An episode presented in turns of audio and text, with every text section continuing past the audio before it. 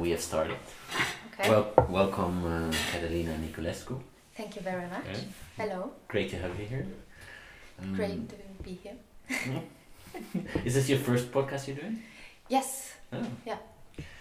Well, I haven't done that much many more. I think I, uh, uh, this is the tenth maybe. Okay. I've been doing.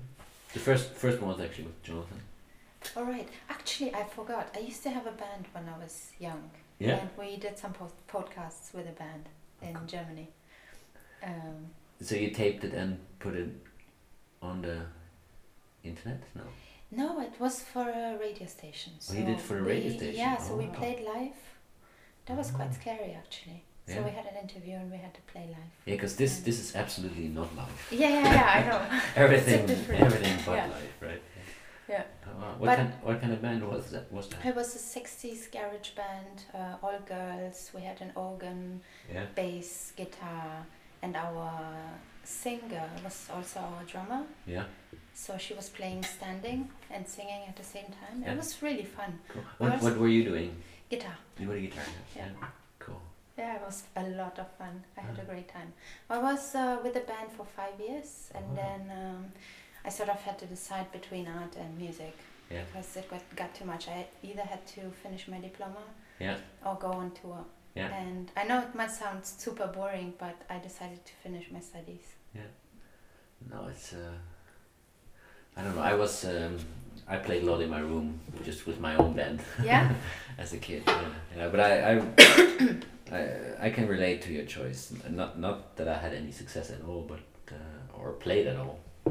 But uh, I think it's a different path, music or, or art. It is, and also in music, you're always going to have to work in a group, whereas as an artist, you can work for yourself, yeah. and that makes such a big difference. Yeah. This is what I realized after five years, because you really have to compromise all the time. Yeah. And you cannot just take a decision by yourself, it's always going to be a group decision. Yeah. So that's quite hard, especially when you go to art school and you're educated to become this very forward-thinking uh, individual, exactly, not to say selfish. Uh, so it's it's a, yeah, almost complete opposite yeah. careers. Yeah. And then it's also about entertainment. Music is so much more about entertainment and being out there for the people all the time. Mm. They can look at you. You sort of have to be in a good mood. Mm. That's something that I, I mm. find quite difficult as well. But um, mm. for the time then, it was amazing. I yeah. really loved it. Yeah.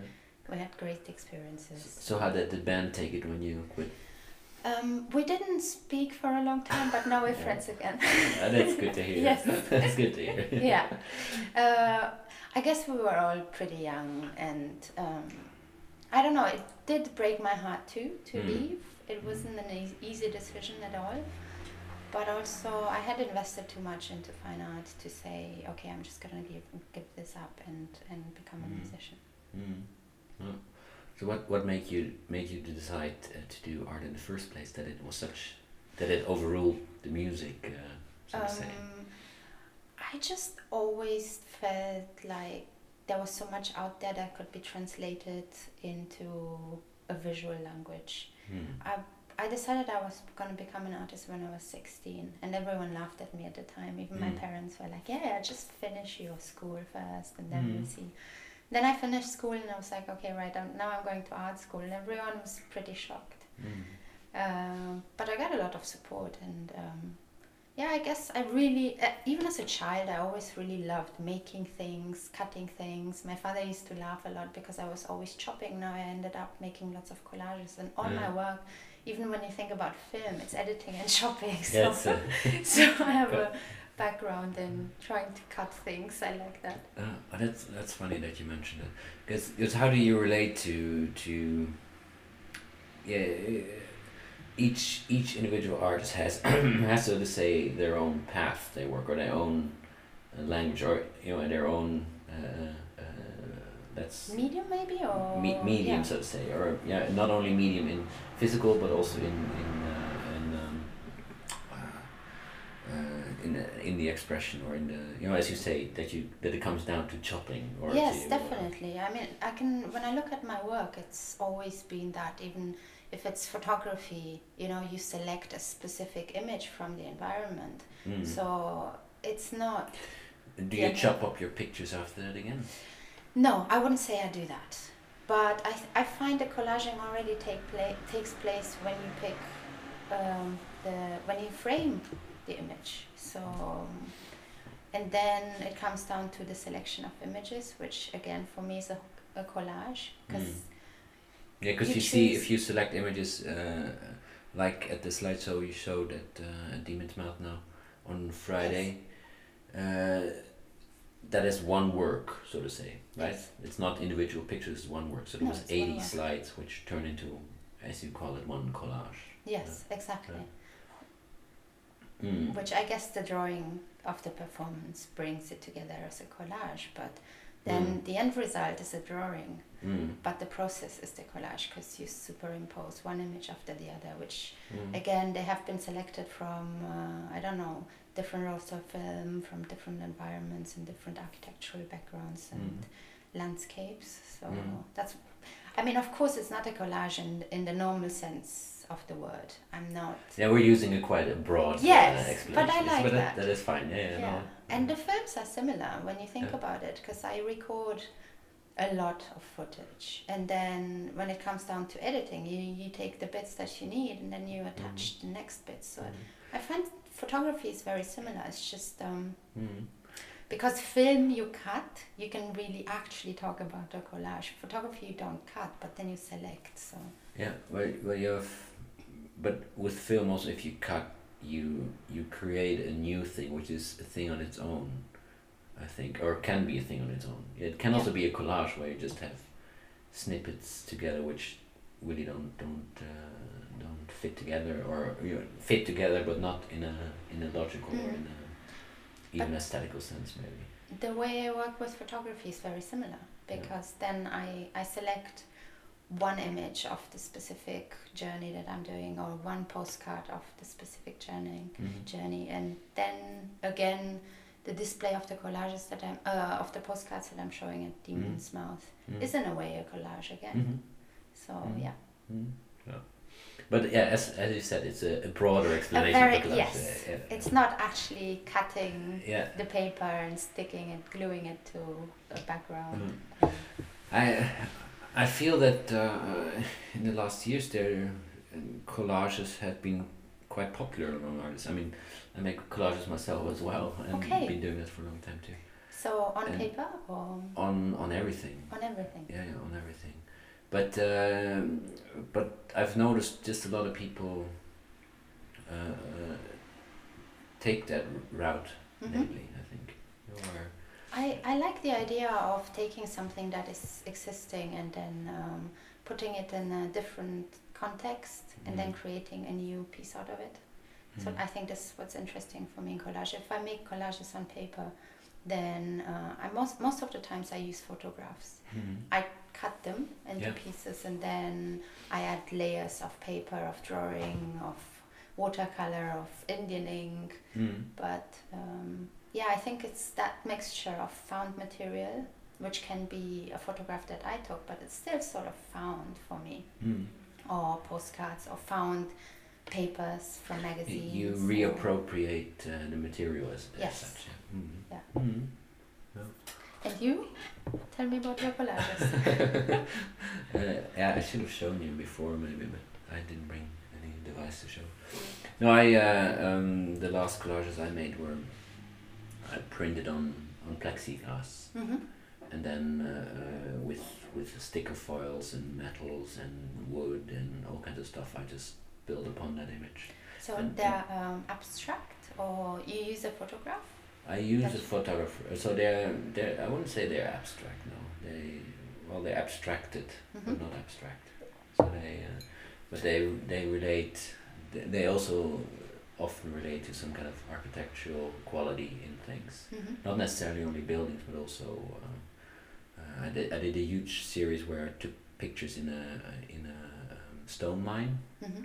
Where they cut, you know, cut stones out of those things, and and of a, a, a stone, yeah, where they they separate the different sizes of stones for gravel and stuff like that, and the structures there. So I did a, I did a huge project with that, where I worked with these these images. So about material, mm. more or less. Yeah. yeah.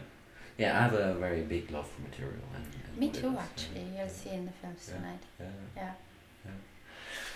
yeah. yeah so uh, tonight you're showing. Uh, um, I forgot the name again. I'm so bad at this. That's okay. I can tell. I yeah. can say what I'm yes. showing. I'm showing three films that mm. have been made in two thousand eleven, two thousand twelve, and two thousand thirteen. Mm. I thought of them in the beginning when I first started the first one, which uh, took place in Romania.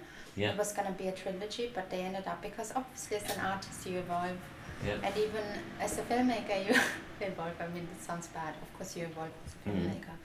So.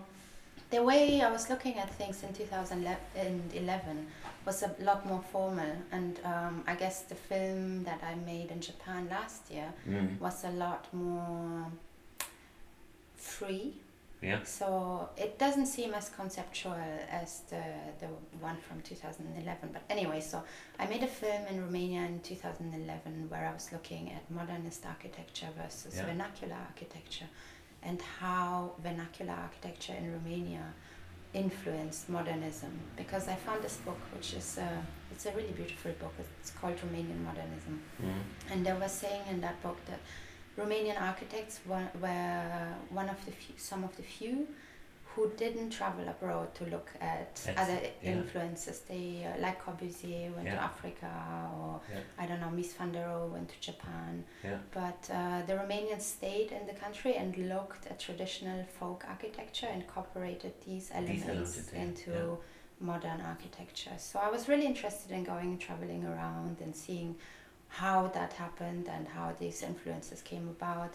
And of course, this ar architecture is always in relationship to the landscape. So that's something that um, connects all three films. It's always the, the architecture within its surroundings and the yeah. landscapes and how this evolved. But then again, also juxtaposed with um, traditional folk architecture in these yeah. countries. Huh. Then the second film, made in two thousand twelve, was shot in California. Yeah.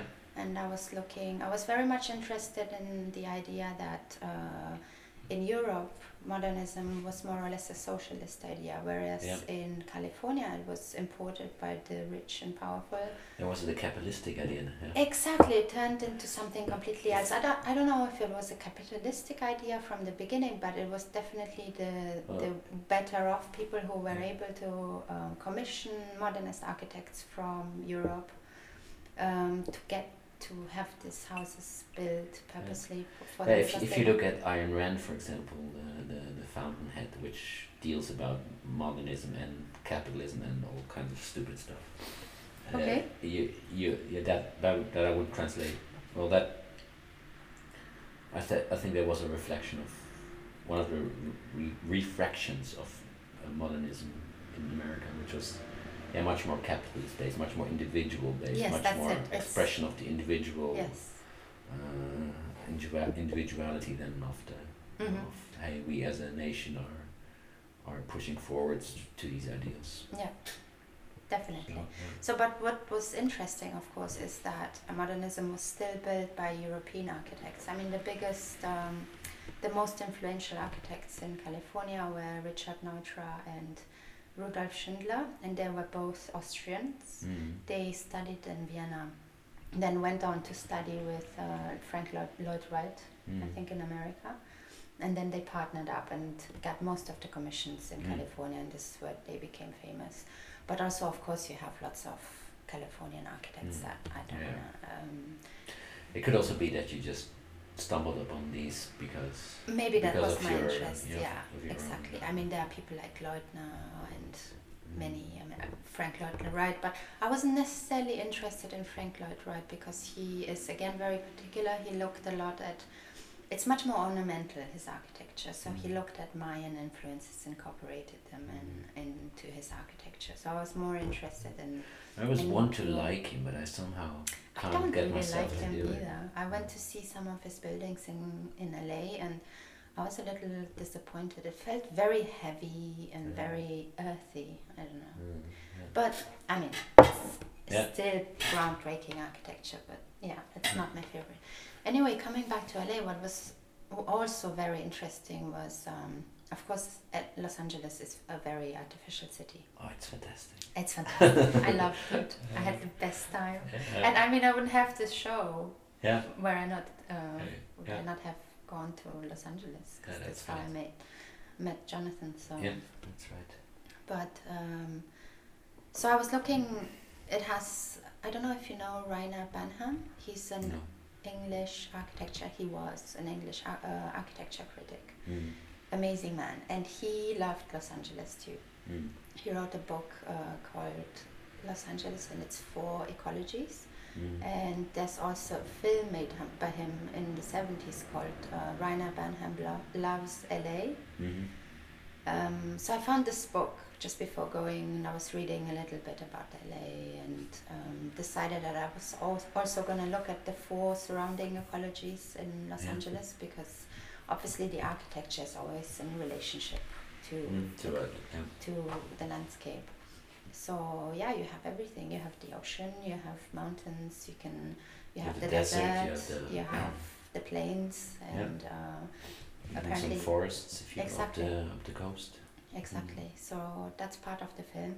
And then one of the main other parts of the film is uh, an architectural style called Gugi architecture, mm-hmm. which apparently transformed from pure European modernism, uh, and it became this pop phenomenon of American modernism, mm. which was much more available for the bigger public. It was employed yeah. in commercial buildings, yeah.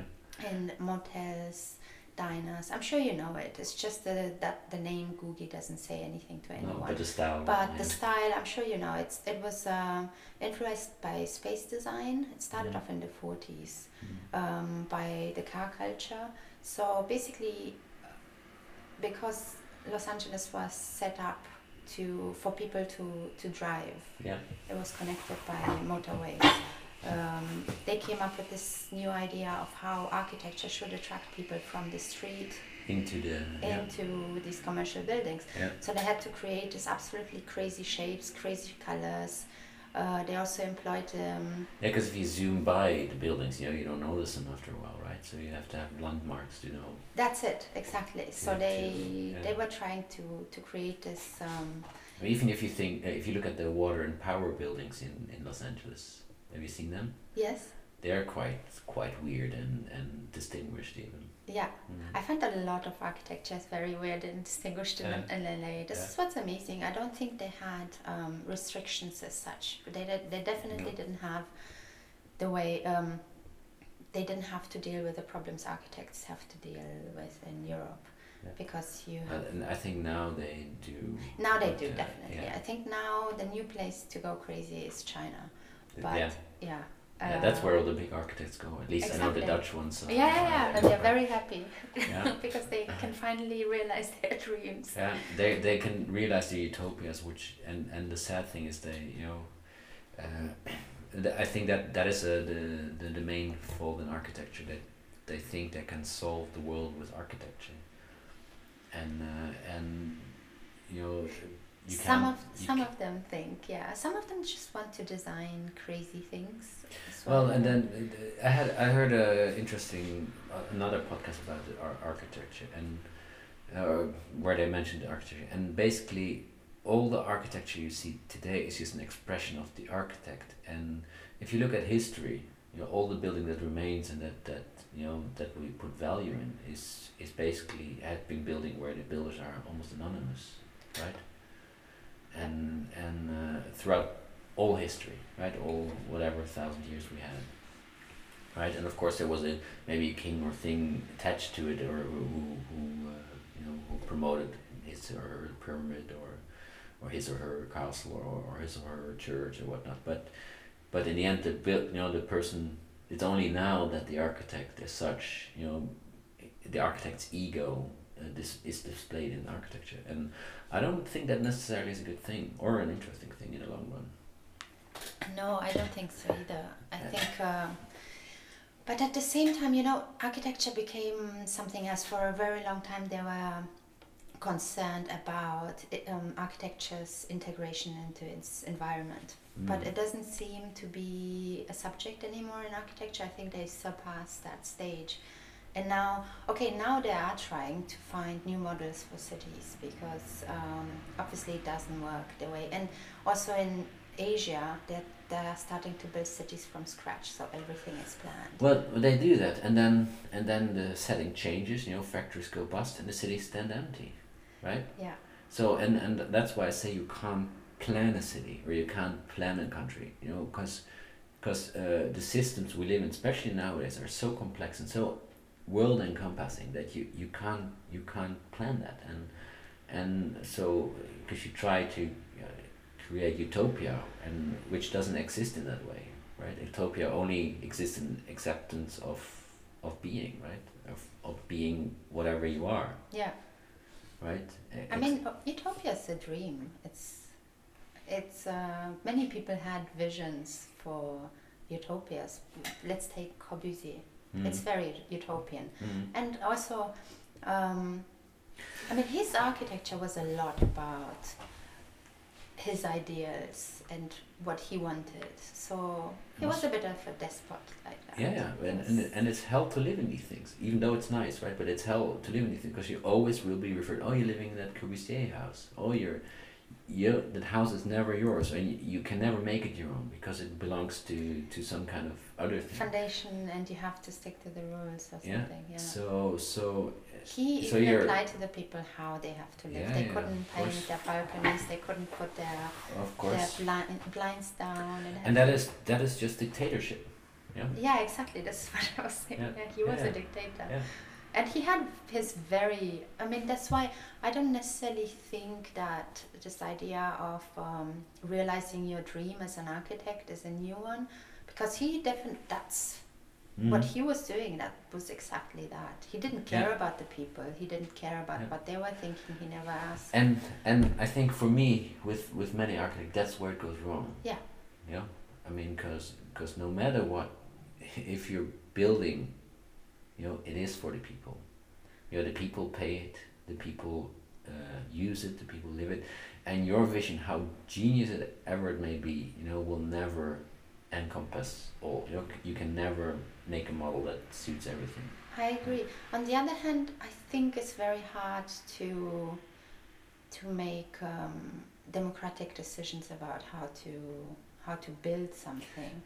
Absolutely true because too. Yeah, yeah, yeah. I, I I had a job in uh, market research for a while when I was a student. Yeah. And we were researching on magazine covers, and we were giving people the option to choose a picture, a specific typography, colors for the magazine cover. They went for the most horrid things that you could imagine. Yeah. And the problem they, is, yeah. as a designer or as an artist, you just don't want to give people these no, options. This right? reminds me of, of, of there's an artist who, or it's probably many artists who, who did that, uh, uh, where they exactly had, you know, they would make like what people really wanted. Yeah. And I mean, what happened were just, you know, the most, I think it was paintings they were making, the most kitschy landscapes with, you know, just, just awful, right? Yeah. And so I, I you know, I, I agree with you. I think uh, as a, you know, if you're in, in, you know, the creative world, it's your job that you also educate of what, exactly. what I mean, aesthetics means. Exactly, there's a reason and, why and we went to school. Sorry to interrupt, yeah. but, no, no, no, but yeah. you know, like pe- everybody nowadays thinks uh, everyone can be an artist, and you can to a certain extent, but...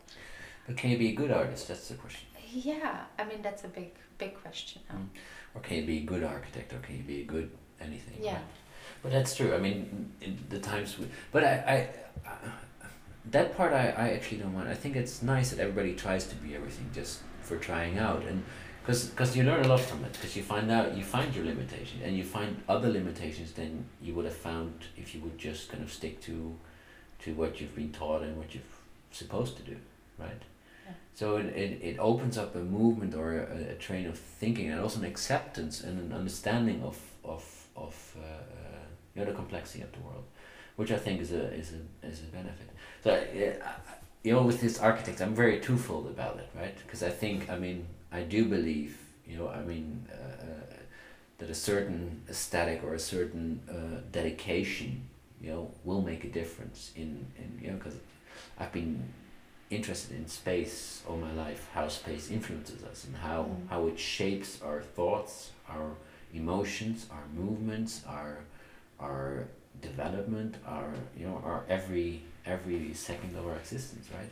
And so it has an important role, um, but it's not the, of course it's not the only important role, but but it has a huge impact on on what we do. So of course if you if you do it with care and dedication, you know and and you know you, I think that's very important.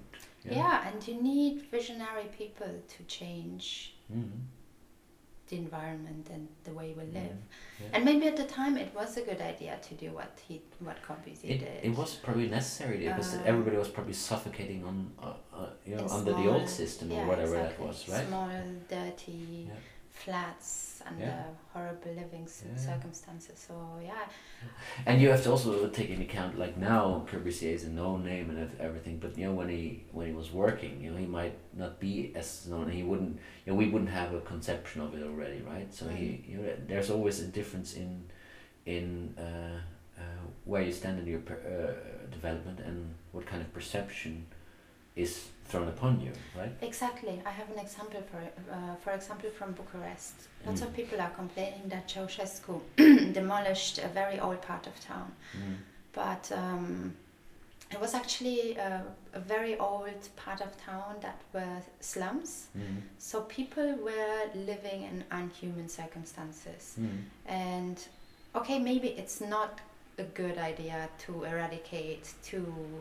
beautiful old quarters, but they were not really beautiful. People didn't have uh, electricity, they didn't have current water, they didn't have heating. The same and happened in Paris with Haussmann, Haussmann. who, who uh, you know, exactly. took the whole city apart and built it up again. Yeah, so he demolished his quarters. Ob- obviously, he demolished lots of uh, heritage, but there he was actually trying to do something good for the people and not Mm. And yeah, all but of he probably did it a bit in the wrong way. Okay. Yeah, of course. I mm. mean, again, dictatorship. I mm. feel like everything that I don't know. Mm. Yeah, but uh, you bring up a, a valid point. I mean, it it always has to, people are, tend it, to be sentimental always, about yeah, things after. It always has you know, two and, sides. And because then all of a sudden these people had new, fresh flats with all modern conditions, and mm. maybe they were happier for. Yeah. But that's that's a thing. Uh, that's the thing with happiness. You know, happiness doesn't. Uh, a friend of mine was a friend of mine was, was telling me here that, that they did research in Norway that you know if you basically it doesn't matter if you earn over a certain part of uh, salary here, you know it doesn't make you more happy or less happy. Underneath there, you know you might be more unhappy because you know just your your basic needs or your. Whatever isn't isn't met, or you know, you have to struggle more, mm. and and uh, uh, and although struggle is very important, struggle can also suffocate you. So um, so so if you come over a certain amount, it doesn't matter if you you know if you earn like ten million or or, or three million or you know five hundred thousand or whatever the number was uh, to the bottom number. Uh, you know, to thirty thousand or you know whatever it is, right? Yeah, but yeah. Uh, um. So that, that was quite interesting. So after a certain amount, uh, uh, uh, wealth doesn't make you more happy or not. It doesn't make you more unhappy either. You know, it's just it doesn't yeah. make a difference. It you know? doesn't make a difference. Yeah, I thought that was an interesting thought, and and so I do believe you know if you if you, uh, uh, but on the other hand, like Norway is a good example. It goes very well here in Norway, and uh, we have everything we need and everything's met. But still, I mean, still people are also unhappy here. You know, because uh, even though all basic needs are met with most people, mm-hmm. you know. Um, Do you have lots of homeless people? Mm, there's a, a you you got your usual alcoholics. There's a there's a big uh, hard drug problem here, I think. Okay. With, uh, but I don't, I wouldn't say more than anywhere else as such maybe, but. Um, I mean, you, you have your social inequalities here. You have people who really struggle to make ends meet, and and um, but maybe probably not, less than in other European but countries. But yeah. all in all, I mean, you get a free healthcare system. You get, uh, you know, you, uh, you don't have any real unemployment. Uh, you know, you have a, a country which isn't in debt, mm-hmm. but in the plus. Which do yeah. you have minimum wages? Yeah, yeah. And how how high are they? I think your minimum wage should be around one hundred twenty crown or so. That is uh, which is double the amount of uh, England. Yeah, but I mean that that is one thing. But I mean your expenses are also easily yes. double here. So so in the end, it, it I think same. it works about around the same. You know, maybe a bit less or more, but I mean I, I don't think the difference is, is as such that big because uh, yeah. Okay. So what's the average rent that people pay here? I wouldn't know actually that much, but okay. I think, you know, for uh, if you if you would rent like a fifty square apartment, mm-hmm. I think you would pay around twelve thousand kroners. Okay, so one thousand uh, two hundred pounds. Is it one to ten now? Yeah. Yeah. Yeah. Yeah. yeah. Okay. Yeah, twelve hundred. Uh, that's not bad. That's not bad, but, but then you get a really basic thing. You don't have anything special. If you want to be in a nice neighborhood, it can be easily double. Okay. So or triple. Or quadruple. Of course, I mean, there's always a more expensive solution yeah. to things. Yeah. yeah.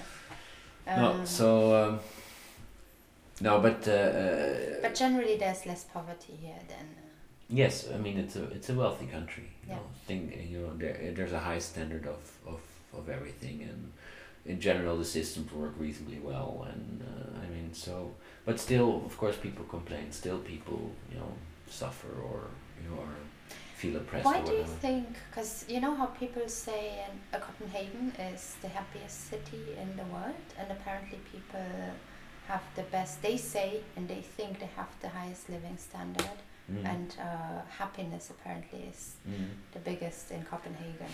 Why do you think it's this? Because these countries are very close and Norway is maybe even more prosperous. So. Mm. Well, I, I think um, uh, Norway is more prosperous than Denmark, mm. but but that's basically based on the oil uh, they have yeah. and on the on the huge fishing economy, and uh, uh, but Norway is too expensive to produce too much, so uh, so it doesn't produce that much. But uh, um, I think uh, you know I think happiness is quite interesting uh, as such, but I don't think that uh, wealth doesn't. buy your happiness, but wealth doesn't not buy your happiness either. In the end, uh, you have to define what happiness is, and, and if you look at it, it's an emotion that comes and goes, right? Yeah. And which which sometimes relates to, to materialistic uh, things. You know, you, you, you can't feel happy for a second uh, that you you know you got a you got a new tool to do your stuff better or easier. Oh, you, yeah. yeah. New camera. Love yeah, it. New camera, and you know that wears off pretty soon, or you yeah. can be happy that you you know you achieved something, and you know that wears off again, and you can be happy because you're in good shape and good health, and that wears off, and and whatnot. Yeah, so happy happiness is. You know, I think, uh, uh, and also if you ask people if they're happy, you know, it really depends on how you phrase that question of how they answer, right? Mm-hmm. Because if you ask them, hey, are you unhappy? You know, they'll, they'll think, oh yeah, maybe I'm unhappy. Yeah, I am sometimes I'm unhappy, right? Yeah? yeah. And of course that's true. And if they, hey, are you, uh, do you self consider yourself uh, more happy than the Danish or less happy than the Danish? And you say, yeah, I feel Much more happy. Yeah, right, course. of course. Yeah, exactly. So it has a lot to do with sentiments there as well. Mm. So, so, uh, but it is, it is interesting that we, we connect this happiness so much to. You know, that we that we treat it as if it's a, a static thing, mm-hmm. you know, something you can achieve, something you can maintain, right? Yeah. While uh, while if you if you look realistically at you know how you how happiness throughout your own life comes and goes, and you know you can link it to things, but I mean if uh, I would say you know, with some people it would be a clear pattern because you know they're. Either easily satisfied or very hard to satisfy, and only if they achieve certain things they're happy. But I think that's the extremes. I, I think the main main bun- bunch of people, uh, you know, would just have sporadic happiness, and that can be just a, a chemical chemical balance in the body where you know everything just ticks right, and you're just yeah. feels good, and the weather is nice, and you know you just hang out with some nice friends, and or not even you're just at home finally having a quiet moment or, or whatever, right? Yeah. And that triggers your your your, your happy happy uh, part in your brain. Mm. I was actually quite surprised to find out that it's um, in a northern country the biggest happiness, because I always feel like when I go south, people are much happier, or at uh, least they seem well, I was, uh, more more yeah. jolly, and yeah. when the sun is out, the skies are blue. Yeah. Um, everyone's on the streets, but, but apparently it, that that was a, I just yeah, I told you before we started. I was I just read um, um, Doom Fox by Iceberg Slim. Yes. And this this uh, this is about the get a life in Los Angeles. Yeah. You know, about it's written by Iceberg Slim, who's been uh, has been or was like a pimp for twenty-five years. Okay. Before he turned writer, so okay. he he knows it belly up. And, yeah. But he's a brilliant writer. He influenced uh, the whole whole rap scene. Like uh, Ice-T is named after Iceberg Slim, and Ice Cube I think as well. And so there's many references. Uh, uh, you know, Snoop Dogg, uh, of course, has a you know has read uh, yeah. Slim and. and and basically all the whole rap scene comes from there, because he was one of the first who said, okay, you know, I know how it really is, and but there's a way out. Mm-hmm. You know, and just you know he he probably done everything uh, you know everything God forbids, or you know everything that's lawfully unlawful. You know, he's done everything. He probably even killed some people in his time, right? And and uh, abused people and, and been abused and what whatnot and. Uh, but he struggled his way out by becoming a writer and writing super honestly and not glorifying it, you know, just you know showing both but sides. That's that's what's most interesting. And I guess. yeah, but then, you know, I I listened to a, um, uh, uh, no, a, a, the introduction in this book was by Ice-T actually, and he said, hey, I, it resonated so much to me because it it wasn't just like, hey, somebody uh, you know who struggled its way out of the ghetto and just. You know, glorifies it or despises it, right? It was somebody who, you know, still had his foot in the ghetto and was a real voice, right? So it was about having a real voice, and it, you know that you can actually develop that, and that's where you know the these these these early rappers really got their guts from, I think. Not not specific from Iceberg Slim, but just realizing, okay, wow, we can have our own voice and and, and developing that. But so he's he's writing about um, you know, and I mean California is pretty sunny and warm and nice and stuff like that, and uh, but all these pe- characters in the book he, he plays, you know, they're they're hotheads, right? They they you know they don't uh, you know they they're in an unfortunate situation, and you know uh, it, it treats or it it. it um, I start to stumble now. Sorry. No, that's okay. Was bad at I'm always bad at. Uh, retelling stories or or remembering the right way, but it, it, it just tells the story of, of a couple of families, how they through several generations basically develop and run into the same shit again and again and mm-hmm. again, right? And and uh, I think this this temperamental part, you know, this this uh, uh, you know going up in a flare and doing stupid shit, which you know affects the rest of your life. I think is more more you know if you, the warmer you get, the easier that is that is uh, used. This could I mean this is uh, maybe very bad. Uh, uh, um, I say uh, reasoned. But uh, you know if everything is good and I I don't know if yeah here you have to. Uh, uh, I, or or it has to do that you're you know if it's warm you're much more on top of each other quite easy. If Maybe. It's cold you you seclude you're yourself. You're just hanging more. Out on the streets. I watched yeah. this documentary about girl gangs in Los Angeles. Yeah.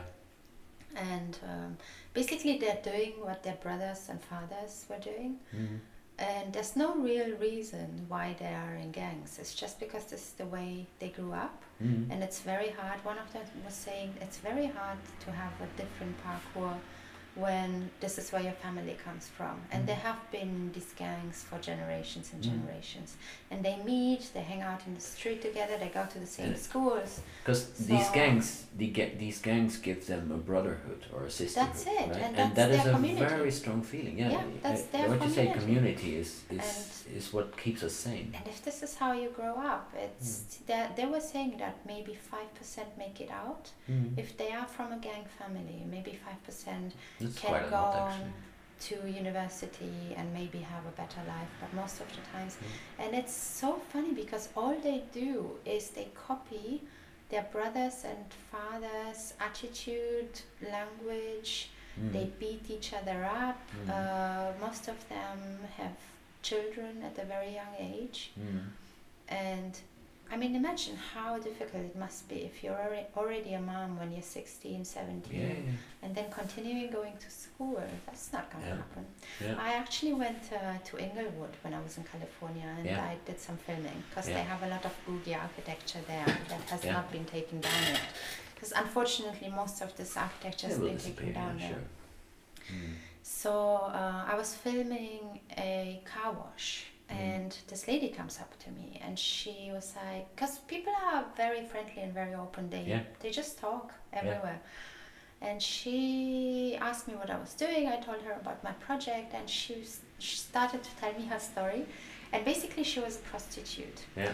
And I think now she's um, sort of taking care of girls. Yeah, she's a ma- uh, she's, she's the, the madame. She's the madame, yeah. yeah. And I wish I would have met up, because she gave me her number, but I felt it was really dodgy. So yeah. I was in L A, I was exhausted. You could have with ended my up there uh, for the rest of your life. Exactly. Yeah. But um, she was telling me how the entire neighborhood changed so quickly. So basically when they arrived, mm. Inglewood was um, very dangerous, and mm. it was mostly Cuban, Mexican. She was from Cuba. Mm. And the way she got into it was that, um, oh yeah, and also she was telling me a very interesting story that at the time in the fifties and sixties, there was no such thing as a real drug policy in, in America. And basically all these Cubans and uh, people from mm. Mexico were coming over with drugs and selling them on the streets. Yeah. And uh, they couldn't be imprisoned. The only thing they could do is send them back home, mm. but there was no law against uh, drugs. Uh, yeah. So I think there was an, an open American policy, I don't know. Mm. Anyway, so she was telling me that she got into drugs early, and then she had this really abusive boyfriend who was a mm. pimp, and mm. uh, this is how she got into it. But you know, she was telling me, I didn't have a bad life. Mm. She was in her fifties, or late fifties, I would say. Yeah. She was in amazing shape, really yeah. beautiful, she looked incredible. Yeah. But for somebody who was abused her entire life to say, I didn't have such a bad life, I was, um, that was pretty shocking. Yeah, but uh, yeah, but if you think about it, you know, if you live in a, in, in a, you know, a, a semi-perfect environment, right, and something yeah. bad happens to you, you know, the... the hit is going to be a lot harder than that, you know. I mean, if you know everybody's being beat up by their bitch ass boyfriend, or you know, being being or whatever happens, right? You know, or they, you know, they're in fights all the time, and you know, they have to hustle for money and whatnot, right? If that's your life, right, that's your reference point. I mean, you know, you don't put the same weight on it uh, as as we might do. Right? Yeah, right? I think. So then also you, you look differently on your life. But it's an interesting point, because, I mean, yeah, it, it is... So in the end, maybe just mentality... I think so. ...makes think how you, you know, how you perceive happiness yes. or, or, that's, that's or trouble or whatnot. Yeah. Did you go to Inglewood when you were... I there? think I was in Inglewood because I needed to pick up some stuff there. So I hang, hung out there on the street corner for a while because I had to wait for a guy. But I don't know, it wasn't Inglewood or Crenshaw or one of these. Yeah. These, these, uh, I went to Watts as well. Cause I, I, I driven through all of them. Yeah. And the funny thing is I never felt unsafe in L A. The first time I felt unsafe was in San Francisco, actually. Yeah? yeah. No, I only spent a few days in San Francisco. I, so I spent eight hours in San Francisco. And you felt unsafe? The well, I have to tell you, I had driven for fourteen hours straight okay. along the Pacific Coast Highway to San Francisco. And I ended up with an empty gas tank in some kind of neighborhood where, where the gangsters were hanging around the corner. Okay. Yeah, so that was like, it was the first time I actually kind of put my, my door things down. Yeah.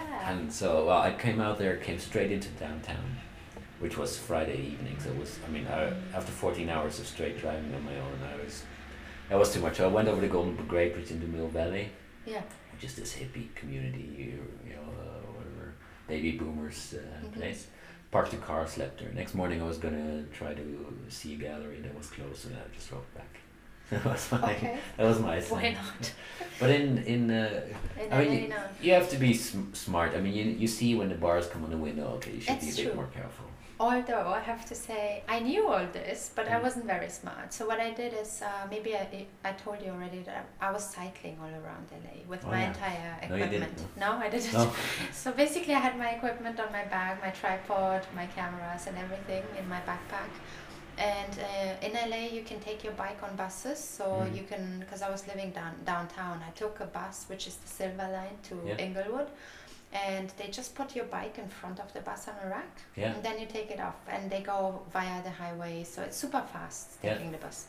Anyway, I get off in Inglewood, uh, get on my bike, yeah. and then I see the first bumping cars yeah. with uh, loud music. Low riders and, uh, yeah, and I was like, oh my god, what am I doing here? You biking! So I cycled around the whole neighborhood for until the sun went down, and then Uh, half oh. an hour, half an hour before the sun was down, I was like, okay, I have to get on that yeah. bus back, because as friendly as people are, sundown is I mean, a different world.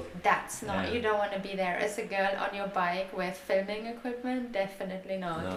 And um, I have to say, I had a few funny comments. But other than that, yeah. I think because they recognize because you're on you, a bike, that's already that's weird it. enough. Yeah, yeah. They recognize you as one of them, because most people who cycle are either Mexican, yeah. of Mexi- I mean, of Mexican background, or it's definitely not the wealthy people. I mean, there there's a new movement now in, in California where I, I the young kids, States, I think, yeah. yes, yeah. where the young kids. Uh, cycle a lot, and it's mm. pretty cool, and there's a big cycling community, yeah. but the people who use bikes are the people that are not have don't have enough money to yeah, don't have a driver's car. license don't exactly. have a car don't have so a, I think that's why, and I could pass through as a Mexican, like just by the looks, so very, maybe, maybe yeah. yeah maybe they just thought yeah. you know, let's leave her alone, yeah or um, or you know, I don't know, there's I think there's always something involved, which is called fate, I guess, as well. You yeah, know, if you're, that's true, luck. yeah, yeah, but uh, I think so, because I mean, you can run into uh, in the most unfortunate situations where you never ever expected it. That's right? true. You know, yeah. uh, what was it? I think one of the Coming to America, Eddie, Eddie Murphy movie or something. One of them where he says, "Oh, you're going to the to the hood. Oh, that's dangerous. Do things," and then you know they meet afterwards, and he's in this. This white guy is in in uh, in bandage and stuff. I don't know which movie it was for sure, but yeah. he said, "Yeah, oh, what happened to you? Yeah, I got got, got stood up by a uh, by a Swiss Swiss or no, with a with a Swiss knife somewhere. You know, completely safe and on the airport or something silly and stuff like that. So, I mean, you run into things. You know, you can be perfectly safe." In, yeah. in, this, in the roughest I think environment. You, you just and have to have your eyes open as well. And yeah, you have to be a bit smart. Yeah, yeah. a bit streetwise. Yeah. That's it. Yeah. And then, um, but I had some amazing experiences. I'm very glad I went there mm. by myself. Mm. And when I went back home and I told Jonathan and Molly, my flatmate, where I went, had gone, they were both like, "Oh my God, yeah. you went there by yourself on Are your you bike." Crazy? And the thing is, I didn't know what Inglewood was until I got there. Uh, I had just done my research. I know I knew the streets and the buildings that yeah. I wanted to film, but I didn't do any research on, on the what quarter. Kind of, yeah, no, yeah. I didn't. But, but I, I, I had this I had this experience as well, that people were freaked out that I just because I drove around in town all the time, because I I mean just loved to see as much as I could, and they were just I mean but they I think they're also a bit hyper allergic, like they you know they make it bigger than it actually is, right? Yeah, I, I oh. think so too. I think mm. so too. They are, um, you, they, they may be too scared to even see and experience what it really is. Mm. It's true that segregation is still very big in, mm. in America, yeah, and in L A, and the black quarters are black, and the Mexican quarters are Mexican, mm. and they the two don't like each other, mm. and the whites live in the West, in the prosperous. But now, you know, in uh, Northeast L A, it's sort of started mingling. Like mm. the white, white cool kids, the artists live with the Mexicans in Mexican quarters, and mm. hopefully it'll get better soon.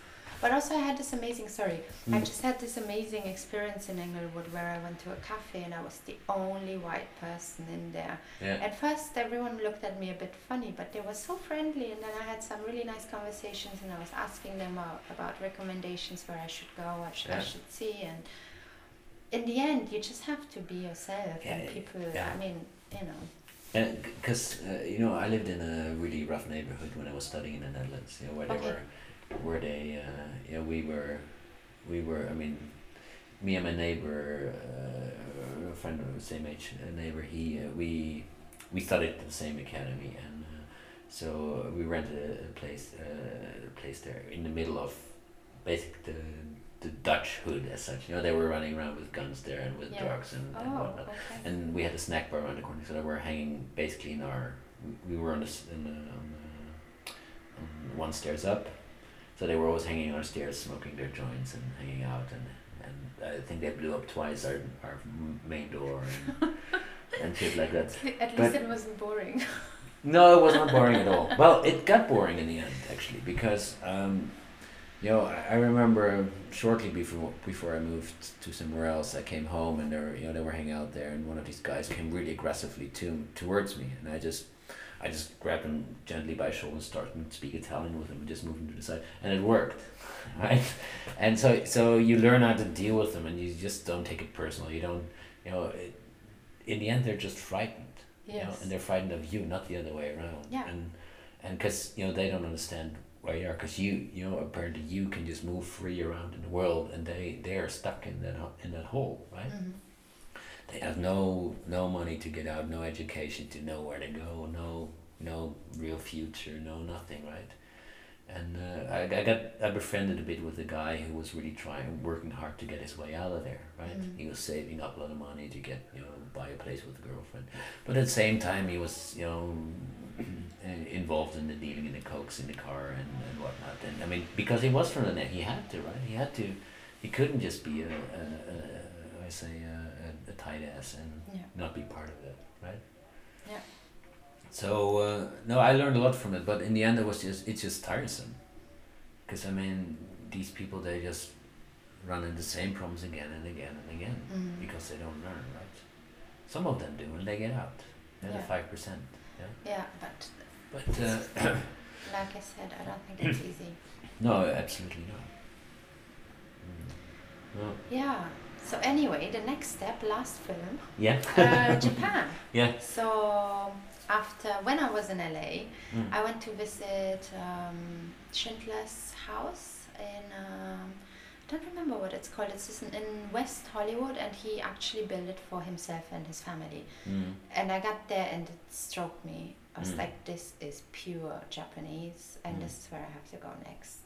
Mm. Because uh, obviously modernism was influenced by traditional Japanese architecture, and I knew that for a long time. Mm. But when I was there, I decided, okay, yeah. yes, this mm. is where I have to go, because mm. it was so clear. It was right there, straight in my face. Mm.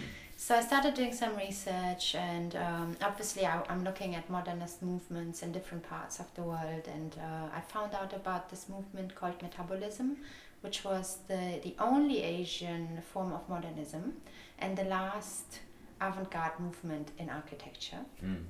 And uh, it was influenced by Corbusier a lot, but the way we have to to look at it is European architects went to Japan, looked at traditional Japanese architecture, came back to Europe, d- uh, developed it into modernism, mm. and then Japanese architects came, down, yeah. came via SIAM. Have you heard of SIAM? It's the Cong- uh, International Congress of Architecture, which was started by Corbusier. Mm. I think, I don't want to say anything wrong, but I think it was in the fifties. And then this guy who was a very famous architect and very big, uh, recognized teacher in Japan called Kenzo Tange started uh, coming to these congresses mm. and became a good friend of Corbusier's. And he went back to Japan, took all these ideas back mm. that were based on, on Japanese the... ideas yeah. and together with his students they uh, developed this new form of arch- architecture which is called metabolism. And the idea behind it is that basically this architecture or the urban structures can expand with demand. So the city and the buildings can grow with like a metabolic yeah. system yeah. with demand and increasing yeah. population and so on. So I thought that was amazing mm-hmm. from so many different points of yeah, view. I think I know examples of that, of the the the pot houses, which could you just uh, exactly yeah, yeah. where you can mm. caps uh, put more stick, yes, stick exactly. them on and whatnot. Exactly, that's it. So I went to Japan last year in September, and I looked at again the way architecture is incorporated into nature. What's what sort of elements they were taking when when they uh, came up with this architecture. And metabolist architecture is also rooted in Shinto belief. Mm. They have this idea that every nothing is steady, everything comes and goes, everything is renewed. So the it's the philosophy of impermanence in Shinto belief. Mm. And I think that's very nice too. Mm. In, yeah, we talked about that with, earlier. Yeah, exactly, with metabolism and mm. and uh, natural systems or natural uh, processes. Yeah. Mm.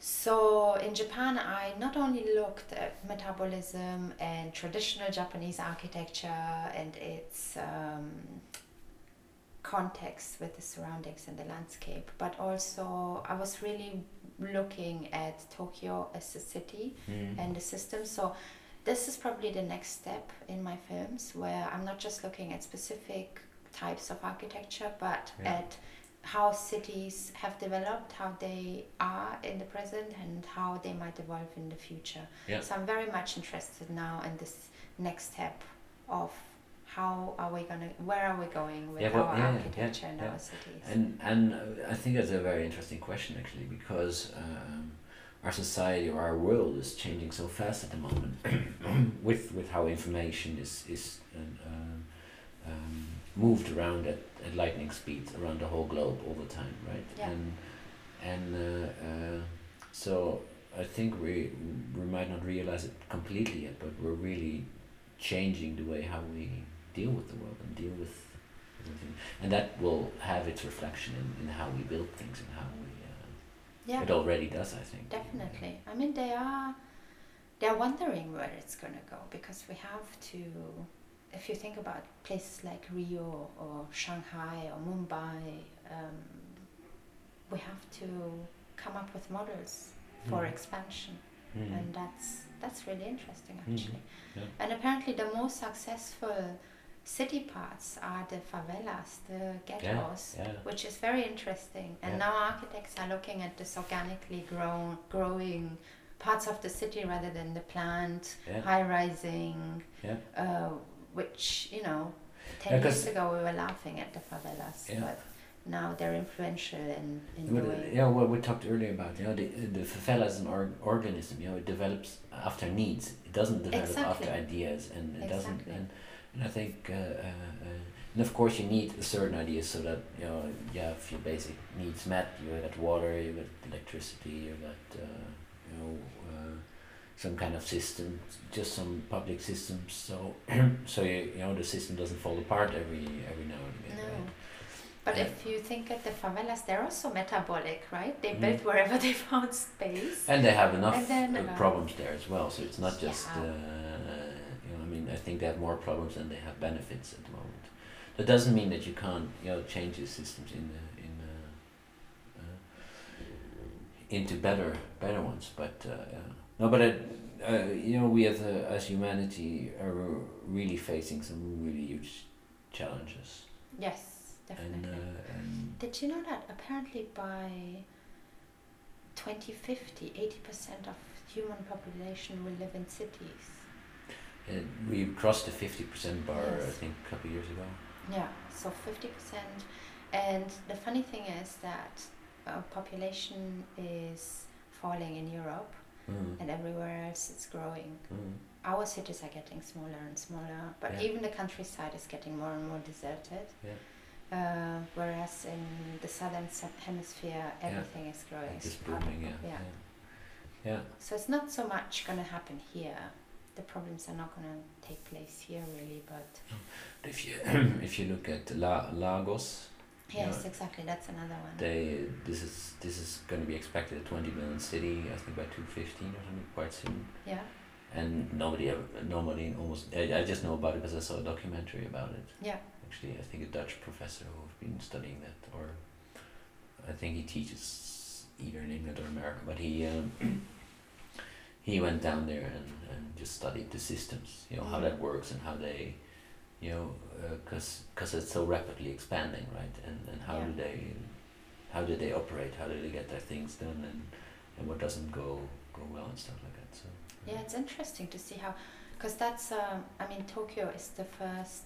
They have this new concept of a city called Meta City, mm. and the reason also why I went to Tokyo is because it's the first city that is considered to be a meta city. It mm. has or it. It will reach forty million inhabitants in a couple of years. So they are way over thirty. forty? forty, four zero. Because it's growing that, together yeah, with uh, not Yokohama. Not to Tokyo itself, but you get all the other cities attached which it, grow into each other, right? It grew together with uh, Yokohama. So it's Yokohama and Tokyo and all the suburbs. Mm. Um, it's insane, forty million inhabitants. Mm. I find it works very well. It's uh, incredibly calm and well yeah. organized. Yeah. But I think that's also the Japanese way of doing things because everything is very well organized. Yeah. Um, I'd be curious to see what's happening in other places where it's not as planned. And well, then you go to Lagos. Yeah, well, exactly. Yeah, yeah. Because that's that's where everything is not so. Yeah. So organized. No, yeah, but. Uh, Mm.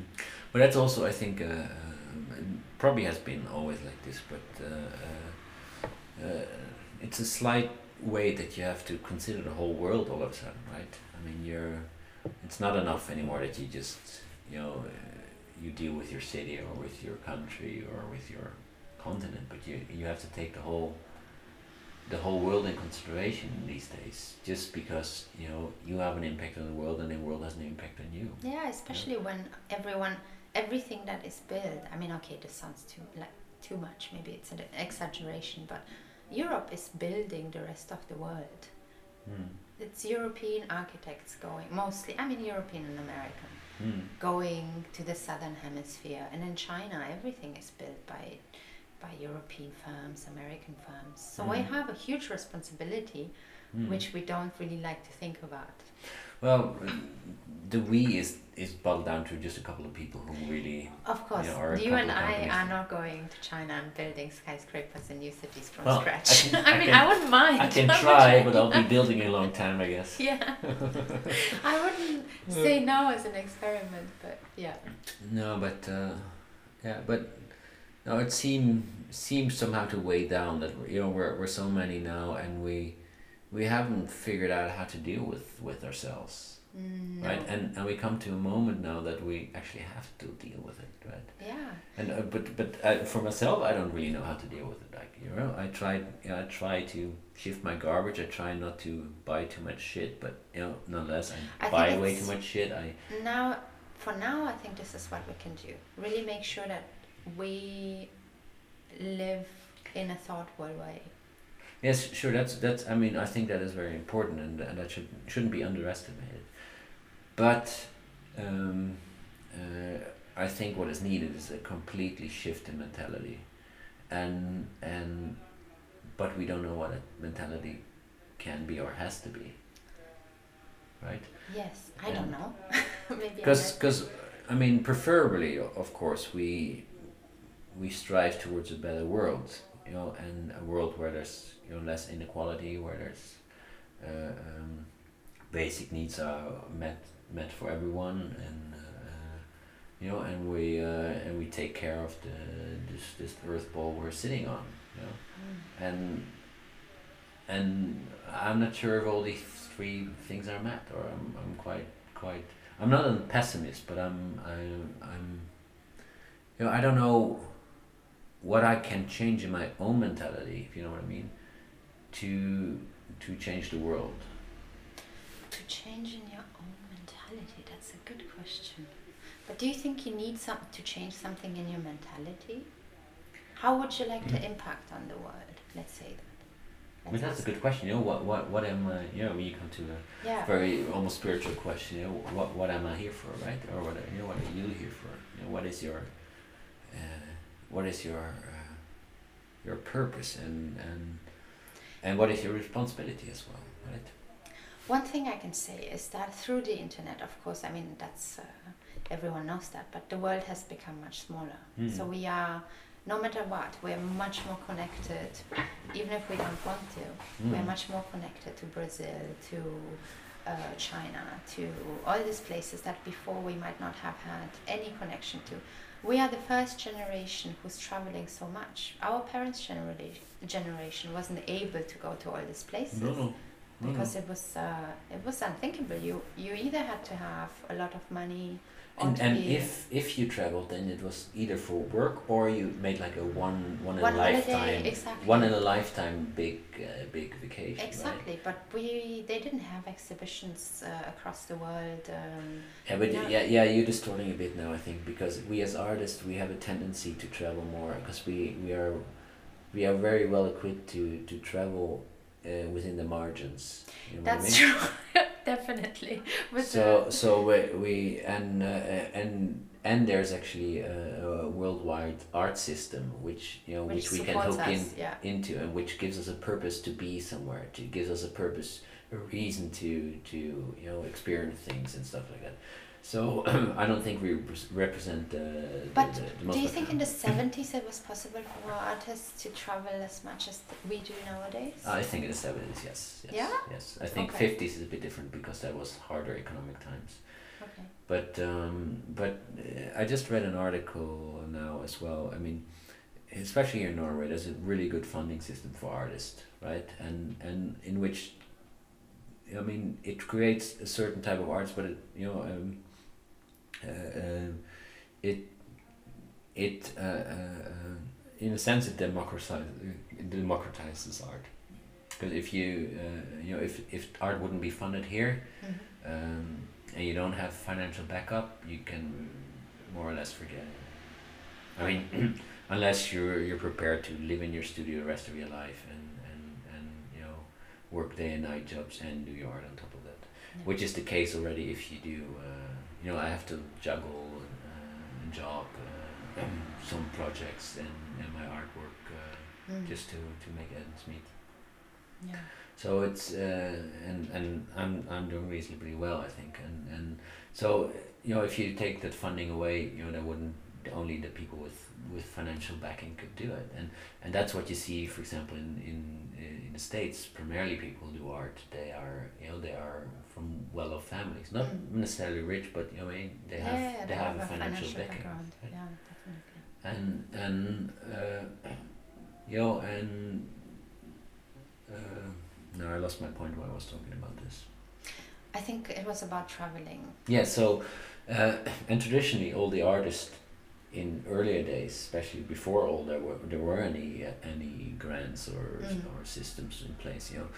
Um, more or less the people who could afford to make art were you know people which which has substantial financial backing, and they were traveling anyways because mm. you know, the, these people traveled, they always traveled. Yeah, so. It's part of being an artist to travel, I guess. Yeah, so that the but only they might thing have traveled to the south of France. No, no, no, no. They traveled the world. They traveled yeah? to Rio. Yeah, of course they did. If you, uh, yeah, absolutely. But. Uh, You know, I think our view of the artist has been a bit colored by, by you know, the artist myth of the, you know, the poor suffering Van Gogh, or, you know, these poor artists in Montmartre, you know, mm. fighting for modernism or whatever they were doing, right? But that was just a, that's just a handful of stories which, you know, just was, were nice stories and which resonated with the public and, you know, which people tend to cling on if they want to make themselves an idea what it, what it means to be an artist. But the you know the the majority of artists are, are you know people like you and me, I guess, you know who who uh, yeah just uh, yeah are somewhere in the middle maybe. Yeah. I guess, but yeah. So so the traveling, um, so the way first of all the way we travel, we we connect with local communities through through the art network mm-hmm. as such. So that gives us a special insight in, in how the world works, which is different than if you go to to a resort in Asia, or if you go to uh, for sure yeah or, if you, or you go on a safari in Africa, or or you know yeah do these kind of things, which are in a sense they're really nice experiences, but they um, um, uh, they don't necessarily connect to a local community. Mm. Yeah, you don't feel like you have really experienced the country or the city unless you really spend time with the locals and live in a... Well, in that a you have a purpose there. Yeah, yeah. That you have a purpose. Is that you're not just a walking wallet or... or uh, I like that. Or, you know, yeah. or... or You know, yes, but also living in a hotel, for example, does, is not the same as living no, in, in no. a normal accommodation, like in a no. house, and uh, no. hanging out with the people who are from the place. Mm. No, that's a huge difference. Yeah. And and I don't say that only artists do it. There's tons of people who do of that, absolutely. Not. But but uh, um, but we're going to make work, mm. and that's another purpose, mm. yeah. And if we're not making work, we're sucking up it for later work. Yeah, that's true. Yeah. So so, uh, um, but nonetheless, I think you know if I the first time I traveled by plane, I was twenty-one. I flew I, I flew to yeah. L A then actually, oh, but wow. uh, uh, to do a three months residency there. Mm-hmm. But uh, my son already traveled to Asia before he was one, or no, before yes. it was two. Let's say before it was two, and he's been traveled up and down to the Netherlands, of course, uh, and yeah. Germany to meet family and stuff. So I mean, just that. That pace is completely different. It's right? different. Yeah. I mean, of course, we lived in middle middle Europe, so we could just drive, you know, to mm. to Germany or France or Italy or Switzerland or Austria to fit, to go on vacations, but not, uh, you know, so uh, uh, yeah. so we weren't so dependent on planes. But so the first time I came, flew and came out of outside of Europe was was actually when I was twenty-one. Yeah. Okay. Yeah, my f- my first flight was from Bucharest to Frankfurt. I was yeah. ten. Yeah, yeah, yeah. But I mean, uh, you know, my my wife, she she. If you're living in Norway, you know, it, you have to fly to get out of the country, yeah. right? Because you can't That's, drive twenty hours all the time. So so so your geographic location has something to say as well. Yeah. You know, f- how I you think definitely Germany, France, the Netherlands are spoiled because yeah, they're close to everything. Yeah. Yeah. yeah, and uh, I mean, yeah, you you drive a co- you, you drive a day, and you're in the middle of France, and you, I mean, it's beautiful yeah. there. So why why go any further? Exactly. And of course, but so uh, yeah, I do agree. It it became it, it has become more sim- uh, become simpler, and cheaper as well, because uh, you know I. Uh, and apparently, it's better now uh, that they fill the planes. It's better to fly than to take a car, uh, in terms of. Uh, ecological impact. Depends how many people you have in the car. Depends what kind of car you have. Yeah, but apparently nowadays people are tending to drive by themselves, mm. whereas the plane is always full of people. I just recently read an article on B B C News. Yeah. Um, yeah. Yeah. All right, let's do a small break and then uh, we'll... Uh, okay. Mm. So we're back after our... Uh, short break. Hi. Hi. Hi again.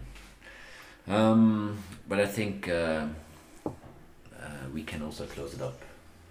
I think yeah. we chit-chatted long enough. Yes. We don't want to bore the listeners. Uh, no. no. The good thing is they can check out anytime they want. That's so. True. Lucky you. Um, yeah. Anyways, it was a pleasure. Having you here. A real pleasure talking to you, yes. Mm-hmm. Thank you very much for having me. Yes. And, um, and um, we'll be back. Bye. Good night, everyone. Good night, everyone.